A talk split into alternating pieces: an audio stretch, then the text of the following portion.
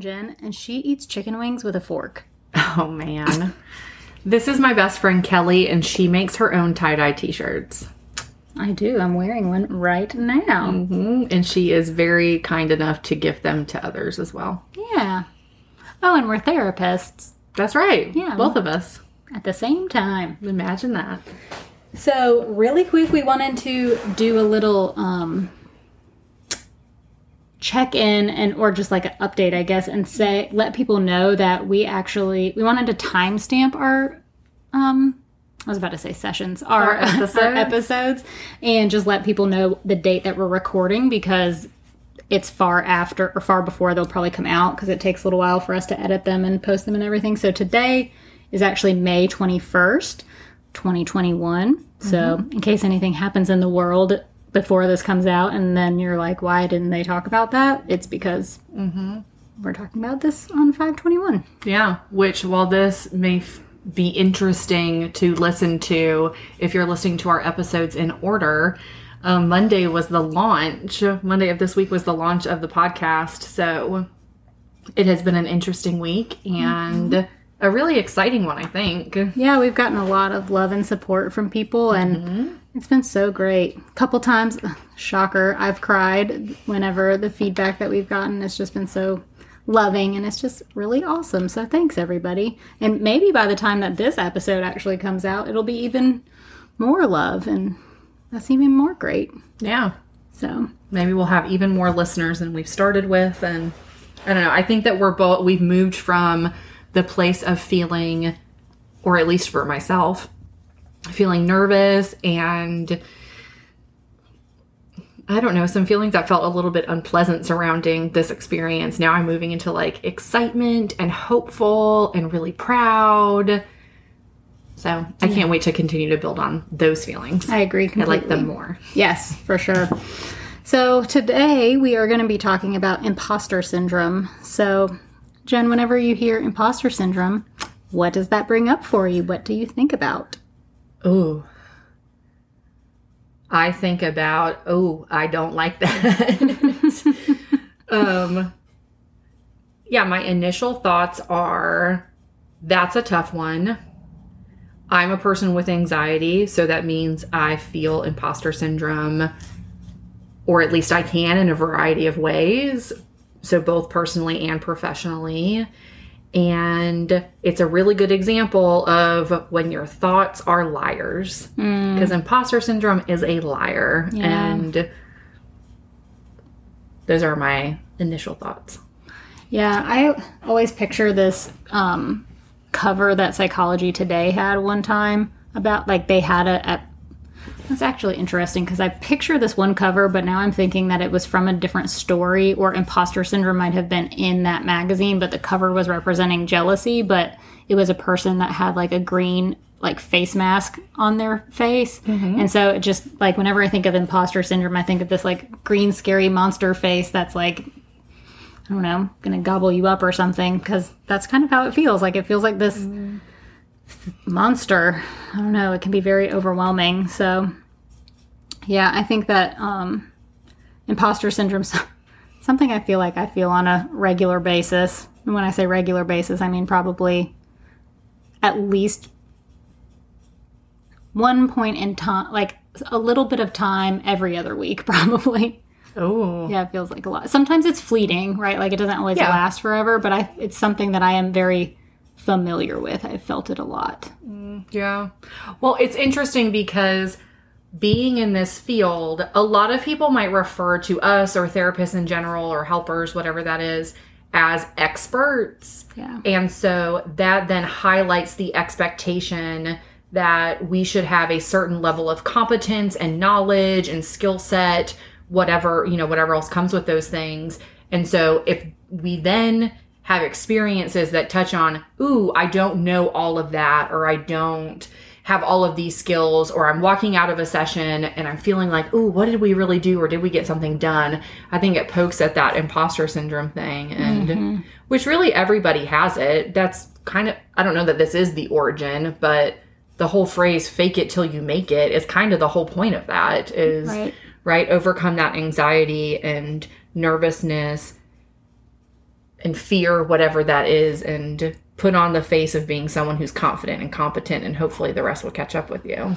Well, and I also so kind of to piggyback off of that, like where does that come from or what's the origin of it? I feel like um, so much of that is really fed by some of our cultural and societal expectations of like when you graduate high school and if you go to college then you're supposed to know what you want to go to school for. Or if you don't go to college you're supposed to have a job and like have it all figured out. And this idea of i mean it kind of tracks back with when we were talking about um, anxiety as the millennial disorder which obviously it's been far before that that people have that experience of just like oh everyone around me seems to have shit figured out so why do i not have it figured out? When in reality like nobody has anything figured out. We you know no one knows what we're doing Oh yeah, but the fear about that, um, there's the internal experience of it, of that causing the discomfort and the nervousness or whatever other feelings come up.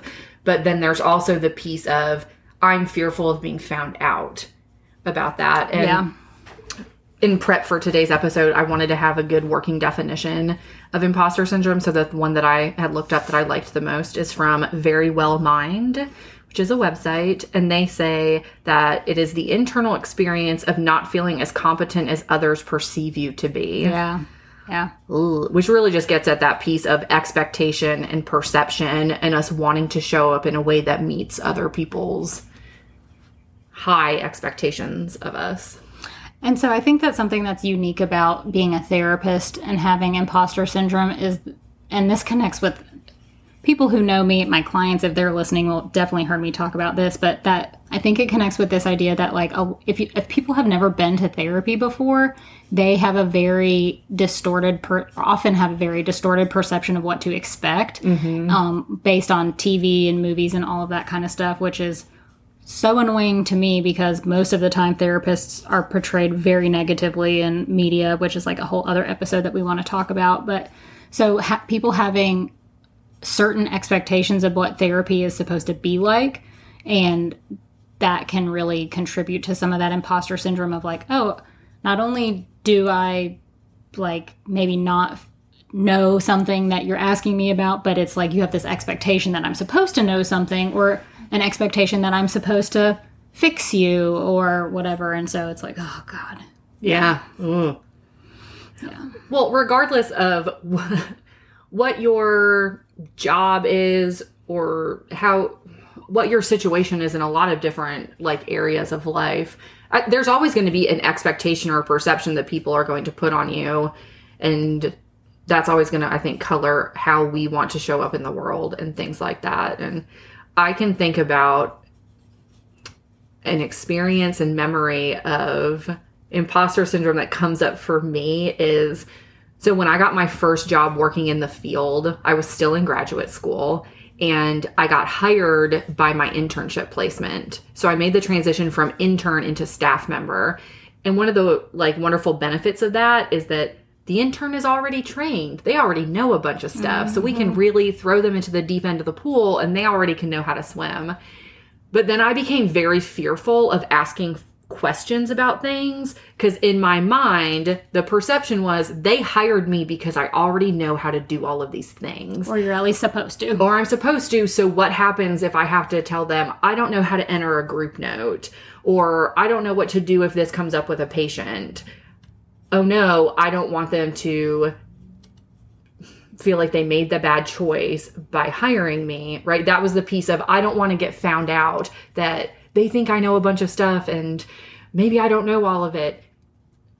They knew I didn't know a bunch of I didn't even have a graduate degree yet. Like they know I didn't know things.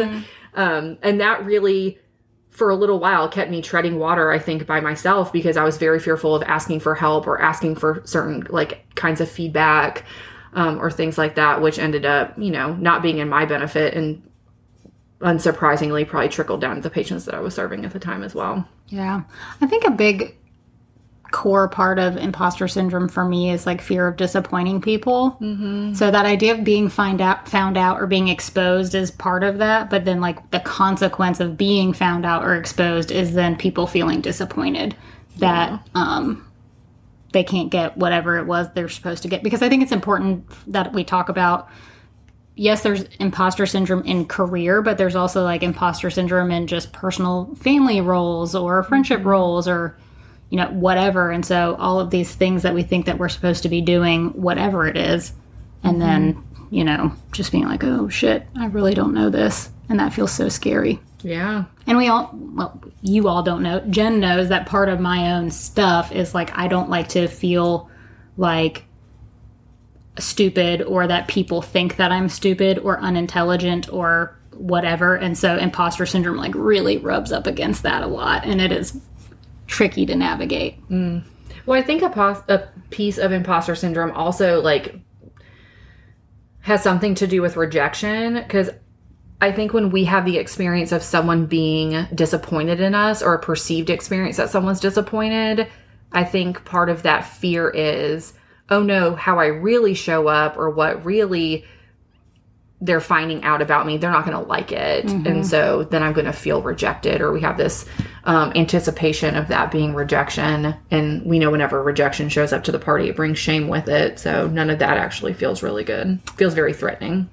Yep. So you kind of already started this whenever you were talking about an experience that you had um, when you got hired for, out of internship. But what do you think it looks like for a, per, a professional? We're going to talk from the framework of therapist, but we mm-hmm. can talk about other stuff too. To have imposter syndrome, like, would you be able to know if you saw somebody like that who, if you were like, that person has imposter syndrome right now, or like, what does that look like? Oh, yeah. Okay, I think that I have a unique, not unique, but I think unique between the two of us experience of helping people and providing clinical supervision through a credentialing process. So, a lot of times, if I'm doing fidelity coding, so evaluating somebody's skill set or providing them feedback about, you know, the way that they're working with patients, I feel like I give them a lot more affirmation than they're expecting mm-hmm. because anytime you're evaluated for something, especially by someone that you're seeing in, in a mentor role or an authoritative role, there's some nervousness with that and you want to do well.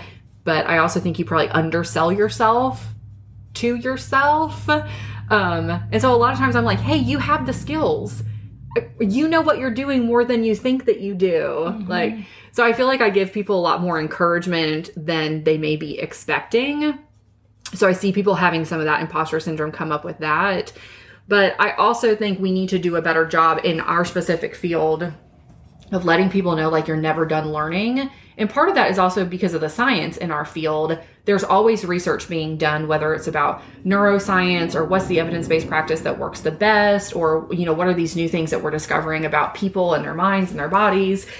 So you're never actually going to be done learning. And that's okay. And how can we manage our expectations with that? Of I can be good enough as a therapist in the here and now, but also knowing a year from now, two years from now, five years from now, I'm going to be an even better therapist with hopefully more information, more knowledge, more skills. And that's actually a really exciting thing. Yeah, I think that whenever times that I start to feel that imposter syndrome, like we were talking about how we did that training, and um, first of all, being reminded of things that I knew before but haven't been implementing as well as I would have liked to, hmm. or then learning something new and wishing that I had known it earlier, and then bringing that information back to clients and being like, I tell myself a story of is the client sitting here thinking, why didn't Kelly tell me this about trauma in the body a year ago when we've been working on that? And like giving myself permission to be like, okay, either you didn't know that a year ago, and so it's okay that you didn't know that, or you forgot, like you just that's not where the work took you or whatever. And I think that's a big time that it like comes up from so learning new stuff and feeling really excited about it. But then also there's a little bit of pressure. Shame feels a little strong. I'm not sure what it might be instead, but just maybe disappointment of like, oh God, I wish I knew this before. And then I'll go on this like, I don't know, um, binge of like learning stuff to be like compensating what for what feels like mm-hmm. lost time, I guess. Um, and then it just ends up sometimes being like, oh my, my brain cannot let anything else in here right now. And so then it kind of ping pongs back and forth between learning all the new things and then like I need a break from learning anything. And so mm-hmm. that's just tricky to kind of navigate that. I would be surprised though if that wasn't a parallel experience for our clients mm-hmm. Because we can't know all things for our clients. And also, we have to be very intentional about how we provide them information and knowledge. Like, it can be very empowering to give them language to go with their experience or give them more insight and knowledge into the neuroscience behind something or leading them out of isolation and normalizing an experience as a human for them. But I think a lot of times that can be overwhelming, especially when we get excited about new information. We have a lot more context and um, foundational information to support that. And I think it can be a good reminder that our clients don't always have that. And so this makes me want to just go back to reemphasize the that the relationship that we hold with our patients is the most important and it's okay if we are giving them new language for something that we wouldn't have been able to do a year ago because maybe a year ago they weren't in a place where they could hear it either Yeah. or or that we had to help them create the foundation for that as well That's a good reminder for that. Hmm. So, what are some other times that you have either felt imposter syndrome or that it comes up for you? Or um, now I'm like, maybe this is why I suggested this topic. Maybe Jen doesn't feel it nearly as much as I do, and I just need to talk about it. Maybe, maybe we're actually hearing a supervision podcast right now instead. Um, okay. Well, well, I had a little bit of imposter syndrome this week when a patient asked me about something. Um, she said, Do you happen to know what, you know, with this thing is, like kind of a therapeutic technique? And I said, I know what it is, but I don't know a lot about it because I don't use it. I said, Can you let me know what have you learned about it and how does it resonate for you? And initially, I was, when she first asked me, Do you know what this is? And I was like, Yeah. And then she was like, okay, like, do you know, like, you know, she asked a further question. And I wanted to be like, I wanted to lie to her. Not, Like, my initial reaction was like, yeah, no, I don't know what that is. But it gave me the opportunity of she was explaining it to me.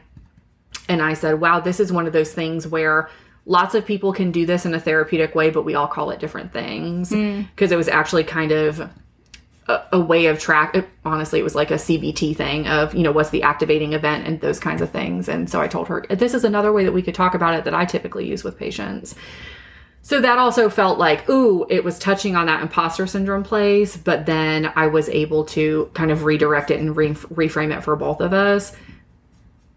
Also noting that she didn't care that i didn't know Right. about that actual thing. She she doesn't our patients don't expect us to know everything. Right. we're placing that expectation on ourselves. Um i will say i don't know that i feel it coming up in session for me a lot or i can't think on that right now but as someone who does a lot of trainings or has been invited to speak at conferences before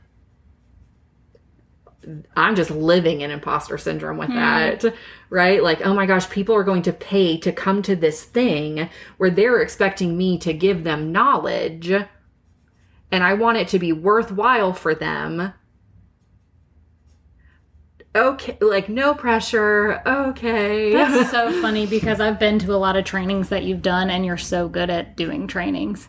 Which is just speaks to like what imposter syndrome is, right? Of like you have the skills, like you can do this. Uh, that- yeah, well, and I had always thought that training would be something that I would be naturally good at because I do feel like one of my strengths is group facilitation. And so in my mind, I had really thought of training as just a different form of group facilitation. And so when I first started training, I was very surprised that like, okay, this is harder than I thought it would be, or or things about this are things I hadn't anticipated would be challenging for me. And so I think I really dug into some of that. So I do feel very confident in in training for my primary job with an audience of mainly people that I supervise in some capacity or other people that I know locally in the field who, you know, I see at trainings. But then when I'm asked to go to a conference, you know, representing the state where I have other people also coming into a breakout training with me who have more time in the field than I do. Mm-hmm. I'm like, oh god. um, but all of those have actually been good experiences and I, you know, like any growth producing risk or experience, it's always so much better to put yourself in that situation almost like with this podcast right now of like there's a, a certain level of discomfort and nervousness with it but i think the result of that is very much worth it Yeah, I was gonna say that one thing that I've felt imposter syndrome around recently has been making this podcast and like when we launched our first episode this week. And even though our first episode is more about you and I and less about like clinical information it still felt very much like who are we to think that we can do this thing? And Yeah. are people gonna listen to us? And uh, like that's that's heavy. I think another piece of that too is just like the weight of responsibility that we can feel for what we do mm-hmm. impacts that but Yeah. I was feeling some embarrassment this week about the podcast, but in the way that you're describing it of I don't want people to think like, "Oh, wow, Jen and Kelly think they must think they know a bunch of shit and mm-hmm. that what they have to say is worthwhile." And I was like, "Ooh, okay. That's my anxiety telling me lies and kind of being a bitch. So let me try to quiet that a little bit and lean into the things that I'm excited about the pot about the podcast, but also the affirmations that we've gotten from people that we know. Um, mm, yeah, it's been hard. I think another thing that contributes to imposter syndrome for me is like with the knowing stuff is forget and I have this in my personal life a lot and and with clients too, but just like forgetting that not everyone around us has been trained in the things that we are trained in and so that idea of we actually do know a lot of stuff. Yeah. and but some of the stuff that we know is very second nature to us now and kind of like did was this something that I actually learned somewhere or is this just something that I've always known we talked about that before but um so it- when people might question some of those things because they're not familiar with that that makes me sometimes be like well wait do I know that? Like I don't know which is not the same thing as challenging it right? Like I think when mm-hmm. when someone's questioning something I mean like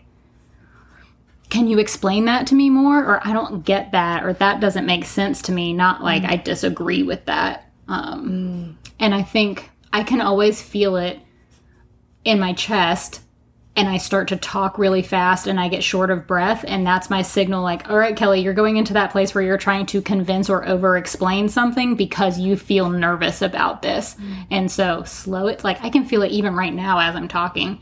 Like slow it down. It's okay. You don't have to be perfect at this and all of that kind of stuff Yeah. Well, I mean, that's the human experience of I want to be understood. yeah And sometimes people are asking questions in a way to clarify because they want to understand you. Mm-hmm. But we may perceive that as you disagree with me, you're challenging me, you don't think I know what I'm talking about, when most of the time it may just be the mm-hmm. path that we have to take to understanding. yeah oh man it's, str- it's stressful I know. it's very stressful How else does that come up like in session for you though? Like you're speaking a lot about like that piece of ongoing education and stuff, but what happens like live in session with you? I mean, what I just described, right? So, like, we did that training last weekend or weekend before, whatever, and trying to bring that new information into session. And I have literally said to people this week, being like, I can tell that I am starting to ramble, so I am going to stop because I'm I'm saying the same thing just in lots of different ways or whatever. And so that's one way. I think another way is um, when how do I want to articulate this? If I have clients who I feel or believe are um, like drastically more intelligent than I am, because I've I work with everyone I work with is intelligent and smart and all that kind of stuff, but I'm talking about like people who are like chemists or you know computer scientists or what like not it's not even smart or intelligence about but it's more about like stuff that I don't understand or get. Yeah. So it could be anything. Um I know that it I can feel it in my body and I can feel it before I go into session. Like I'll be like, oh, that person's coming in and I'm feeling anxious. All right. Like it's anxiety, right? And um, how does that show up though? I think that I don't know that it. I'd have to ask them if they ever know if they'd ever noticed that, right? But like I know it, and so I think that I try to not hide it, but deal with it internally. Um, I probably fumble over my words a little bit more too, I would think, and just like don't seem as confident when I talk. But yeah, That's a really good example, though. Yeah, when you're working with someone who is objectively intellectual. Yeah. And so there is a level of anxiety about, damn, I need to come to session a hundred percent so that way they get their money's worth and Yeah. they're getting something from me that they can't get from a Google search or from a self-help book. Which I think is a lot of pressure that therapists have about themselves because that is part of it. Like, if you're doing things in session that someone could just go home and look up on the internet, I'm sorry, I'm feeling like this is sounding very judgmental, and that's not the place that I'm trying to come from with it. But then it's like, okay, then what are you doing in session? Right. right? Like we need to be bringing something into the space with our patients that that that they need to be getting from another human. They need to be externally processing with another person, um, and things like that. So I think that's a good way to be like we should be able to explain the reason, right, the why behind everything that we're doing, and make sure that we're doing everything in session with our patients with a level of intention, but that can also kind of swing the other the other way of over planning for a session being overly intentional because then you can have your own agenda for a session and not leave room for the patient to show up as they are. I feel like I'm now rambling, so I'm going to stop. Well, I think I feel like what you just said really goes back to speak about like like that idea of what are they going to get from us that they can't just find online or whatever mm-hmm. is that relationship piece. yeah. And maybe this will we can talk about this more at the end when we kind of talk about like what do you do about imposter syndrome, but like finding that anchor of this is about the relationship and that's something that I feel sure about. And so maybe that's a good also signal of like if imposter syndrome is coming up with a client or just a person in your personal life or whatever, that might be a signal that it feels to you like something is off in the relationship dynamic, whether it mm-hmm. is from your like transference or counter transference or what, like just thinking, man, something feels weird between us. And so that can contribute to more of that imposter syndrome. Yeah. It may also be, and I think you were speaking to this a little bit, it may also be that there's something that's being activated for us that may be telling us that we're not showing up as our authentic selves mm-hmm. because it can be very easy to feel anxious about a session or a particular patient and so we overcompensate. So we're not showing up as our genuine selves and it's becoming performative and that can be a threat to the therapeutic alliance because we have to show up unapologetically as ourselves i think to build good rapport and good relationship with our patients and we also owe that to them so if we're feeling like there's a gap there for some reason i always encourage clinicians like reflect on that for yourself first like take an inventory for yourself and then maybe look into okay how may the patient be showing up and what might they be coming in with that could be maybe a barrier to this relationship and and those things Yeah. Mm. That's good stuff. So, what, what do you think that it looks like whenever clients might be experiencing imposter syndrome? I think it looks like a lot of things we already talked about right yeah, not- just that's an important distinction. Is that just because we're the therapist doesn't mean that we have some different experience of the thing that we're talking about. Mm-hmm. Yeah. I would, right, because it's a human experience. There's Right. nothing special about me that makes me have imposter syndrome that makes my clients not, or they have it and I don't, right? It's nothing like that. But we may be able to notice and label it as imposter syndrome before they are able to. Mm-hmm. So I think sometimes we're able to see that showing up with our patients and we're able to say, wow, I think you may be having that experience of imposter syndrome right what is that like for you? How do you feel like people may be experiencing that f- like from you? And um, i always go back to what is the self-talk surrounding that? And you can even take it a little bit further to be like okay yeah what's the self-talk around that? And what's the emotional response? And where is that coming from? Yeah, whose voice is that originally? uh-huh. Yeah, because it probably is from a parent or an old boss or whatever. Because I definitely have some experiences in our professional development that replay as imposter syndrome later on for me. So, I think we also probably see it a lot in the space of patients who are back in the dating world of a lot of people look at a first date a little bit like a job interview of let me put on my Sunday best. I want to be perceived in a very specific way, which I understand that. I think that's kind of the point of what's supposed to happen on a first date. Um, but then as maybe a relationship progresses and you're trying to be more vulnerable and how do you transition into that without feeling like i've really tried to sell myself as one thing. Misrepresented myself. yes um and how can you kind of come back from that and there are all these other cultural things that reinforce that mm-hmm. right? Like oh my god i don't want my boyfriend to see me for the first time without makeup on or like that's a conversation i've had to have with people. And Yeah. so i think that anything that threatens that piece of vulnerability or really gets at that i don't i may feel unsafe and is tapping at that piece of if someone really knows me then what will mm. that mean? And that mm-hmm. means that there's a risk of rejection there. What you were just saying just made me feel really sad. Like, oh. like, not me. Per- empathy sad or mm-hmm. sympathy sad just from the perspective of like God, it's so fucking hard to be a person.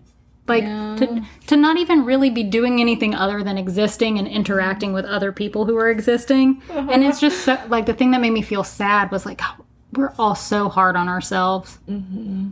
And that's i think what imposter syndrome ultimately really is is like just us being really hard on ourselves. Yeah what do you? So th- I just had this other thought though. This idea of like, okay, what if you're feeling imposter syndrome? I guess maybe it wouldn't be called this, but like if you're actually being an imposter, like hmm. not necessarily in an intentional or manipulative way, but that idea of like, I have been, I guess it is intentional to, I'm working it out as I'm talking about it, but this mm-hmm. idea of like, okay, I have presented myself one way, like this curated way. Like I think about mm-hmm. social media, for example, and it's like I have really presented this image of myself, and then something happens that exposes something where I was not authentic.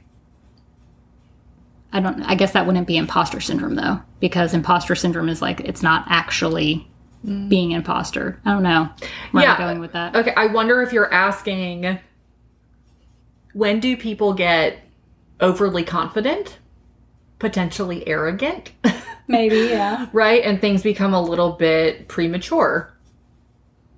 yeah. Um I don't I think that's a hard that is so individualized, Yeah. I think, and it would be helpful if we both had some more examples about that, um, of how that can show up and what that might mean.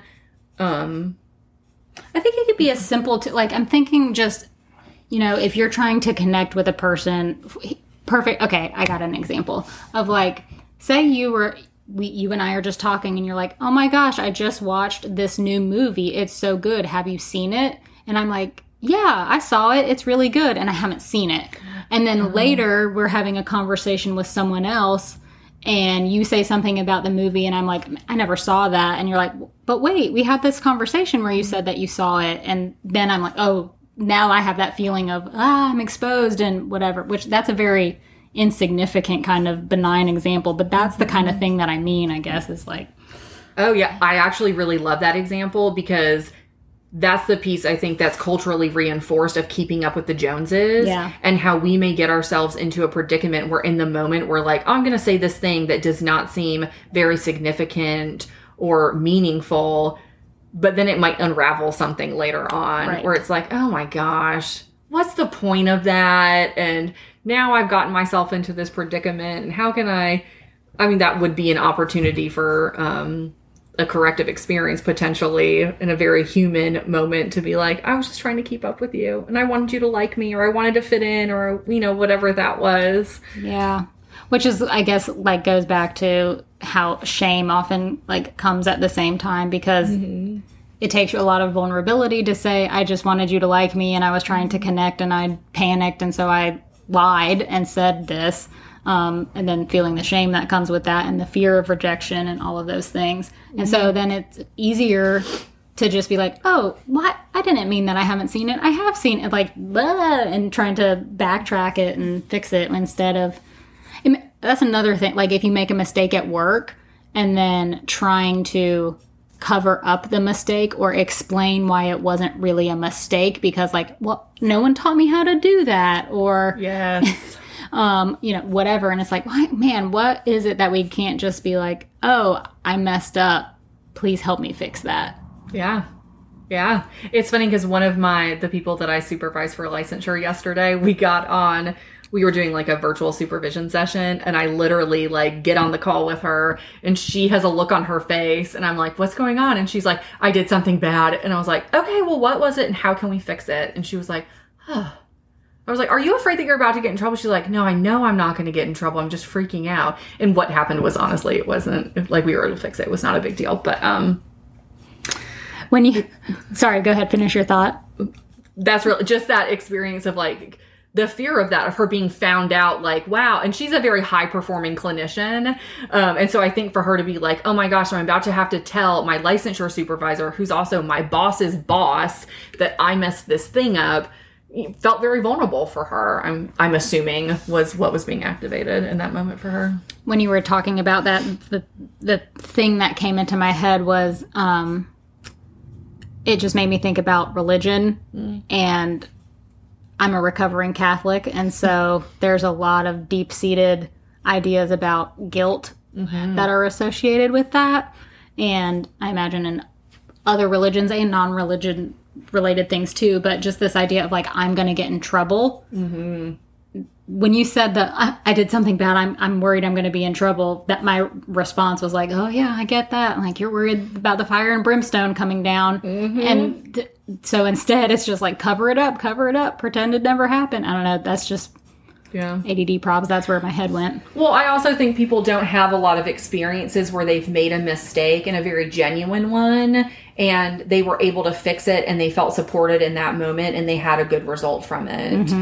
Um, right? That's how children get conditioned to lie because Yeah. they're so fearful of getting in trouble, right? They're trying to avoid that situation of punishment, of shame, of guilt, whatever that may be. It's like I understand why people lie, and I also understand yesterday why this clinician felt very worried. Um, and again, that was kind of a corrective experience for her of like, okay, like, well, you met. First of all, the when she told me what had happened, I was like, oh, we've all done that. Like, it's that's totally fine.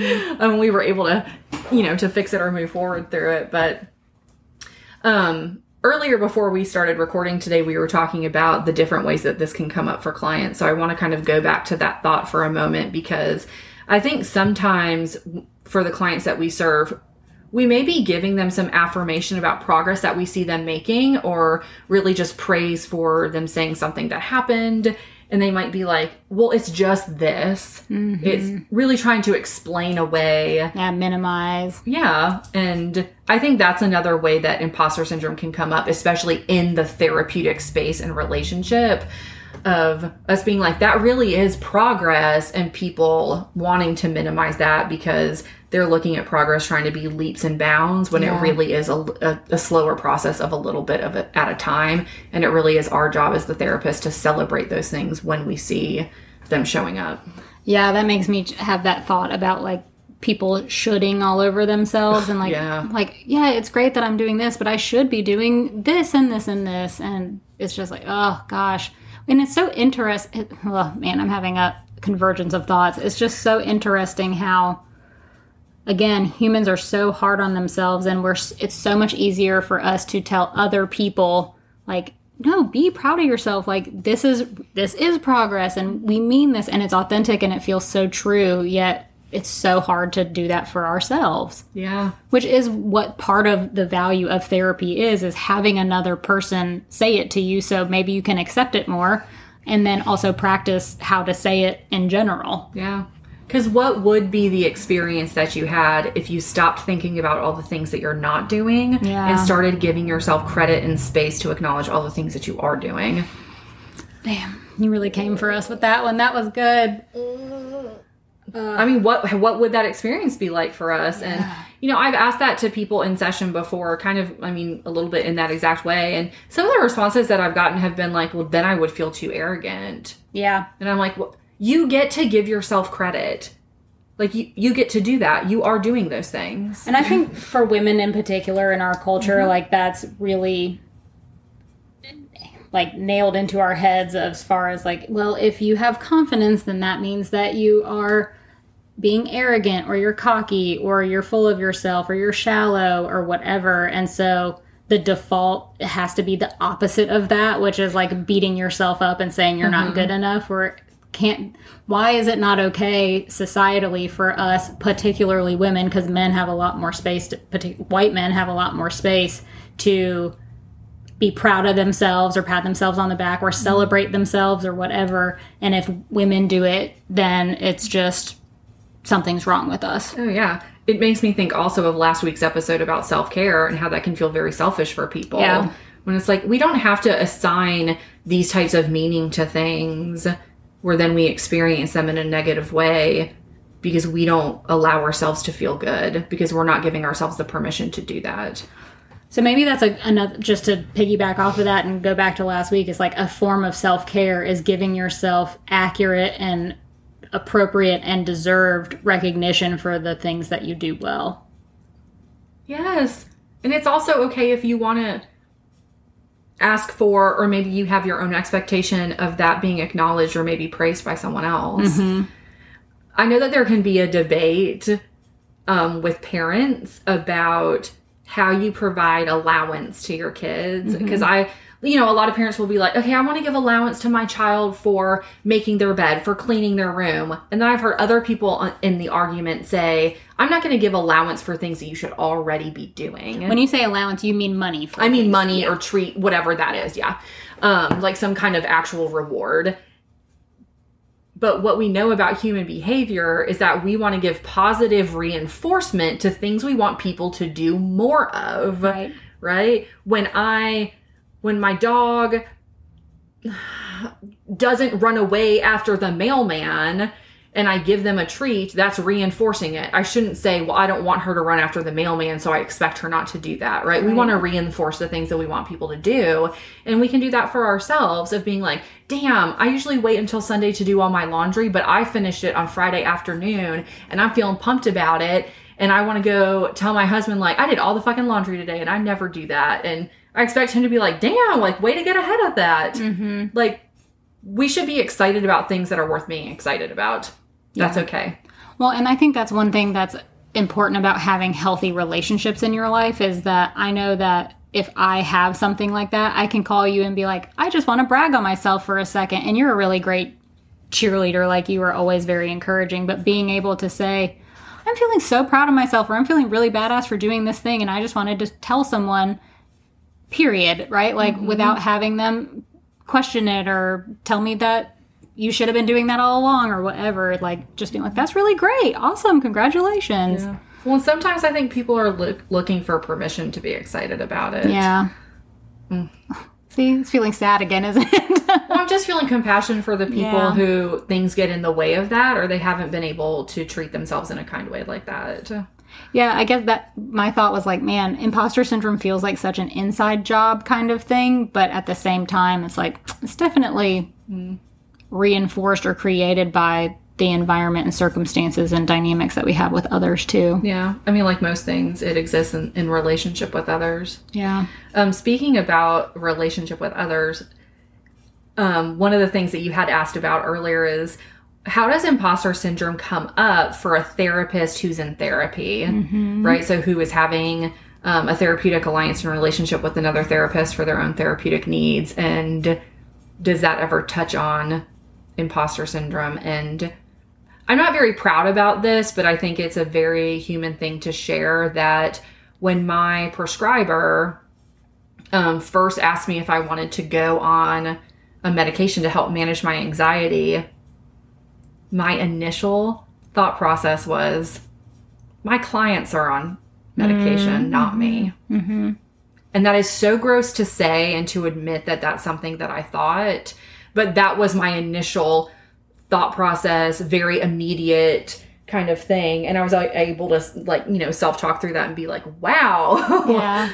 um but yeah, hmm. I think sometimes it can feel that way, especially if we're going through an experience or a time in our lives that feels particularly challenging. And then we have to go show up in the therapeutic space for our patients and put those things aside. I think sometimes it can feel like we're a fraud.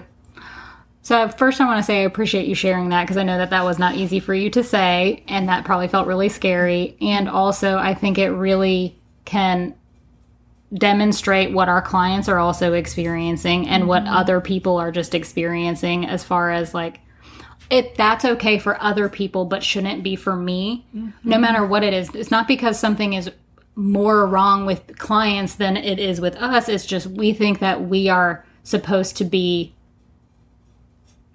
doing something differently or not even better but just like i'm supposed to have my shit together and Yeah. other people don't have their shit together and that's okay but i'm supposed to or whatever and it's just like oh god. So i appreciate you saying that. And i think sometimes that is shown whenever it's shown up for me as a client doing a lot of um like preamble to whatever I'm about to say, right? As far as like, okay, I know that I should be self talking myself through this, and I know that I'm catastrophizing or that I'm doing this or I'm doing that, but blah, blah, blah, blah, blah. And it's like, because I want to be showing my therapist that I know what I'm talking about as a therapist, because there is a real threat of like, I'm in this community and hopefully the people that we see are also keeping HIPAA and all that kind of stuff like they should be. But this real fear of like, what if they like would tell someone not to go and see me because they think that I'm a hot mess or something? Yeah. And it's just like, oh god. So I just think that's a very unique experience for therapists and probably for like doctors and other healthcare providers in general that are like supposed to be. I don't want to say secret keepers, but like confidants Yeah. and then having things of their own but again that's what makes us a good therapist it's very Mm-hmm. complex and it's really hard to it's like this big ball of yarn that's all twisted up trying to sort it out that's how Oh it yeah. feels Well, I have felt in my own therapeutic like process really what you're saying of I almost have to tell my therapist like you know, I did all these things first and like those things weren't working because I know what I'm doing and I understand skills. So, can you help me more with that? Because, you know, I did all this stuff first. That's the first thing I did. And it's like, why are you don't have to manage that. Like, you actually do get to be a human 1st And if you're mm-hmm. going to go pay for therapy for yourself, like maybe just show up as a human. Stop showing up as a therapist yeah because you're not in that relationship. You are the client. you know what may surprise you and our listeners after getting to know me a little bit but i found it really challenging to allow myself to cry in therapy your face is like what the fuck like I never knew that you would have a sentence that said, I found it really challenging to cry blank. at all anywhere.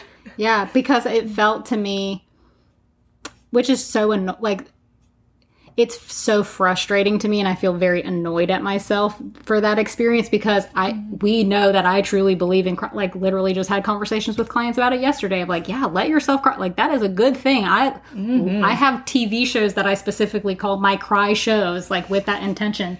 And I think that, and I- it's not even about being in front of another person either. Like, cry on the podcast, cry with you, cry wherever. But something about being in that other side of the chair and letting yourself be vulnerable like that is really different, which also, again, makes me feel so like I talked about on the first episode of just like, oh, man, we have some of the like best jobs and it's just so important and valuable and stuff. But yeah, there's something about that setting that made it feel hard for me to cry. Mm, yeah. It's weird. Maybe I should talk to her about that.